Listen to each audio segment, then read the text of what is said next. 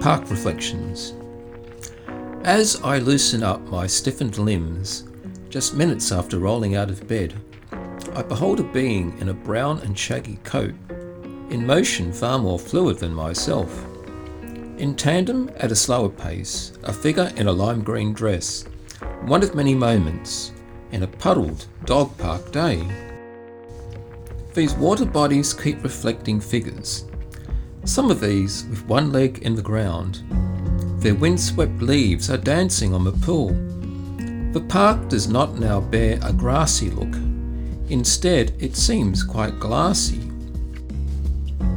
I'm looking clearly through the glass now, from my living room that looks upon the park.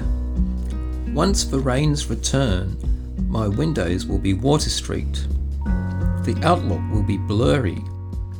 But once the windows clear again, the puddles might have filled up more. Perhaps some more will have appeared. More forms of life will be reflected. Perhaps some winged and feathered ones, in flight or perched on branches.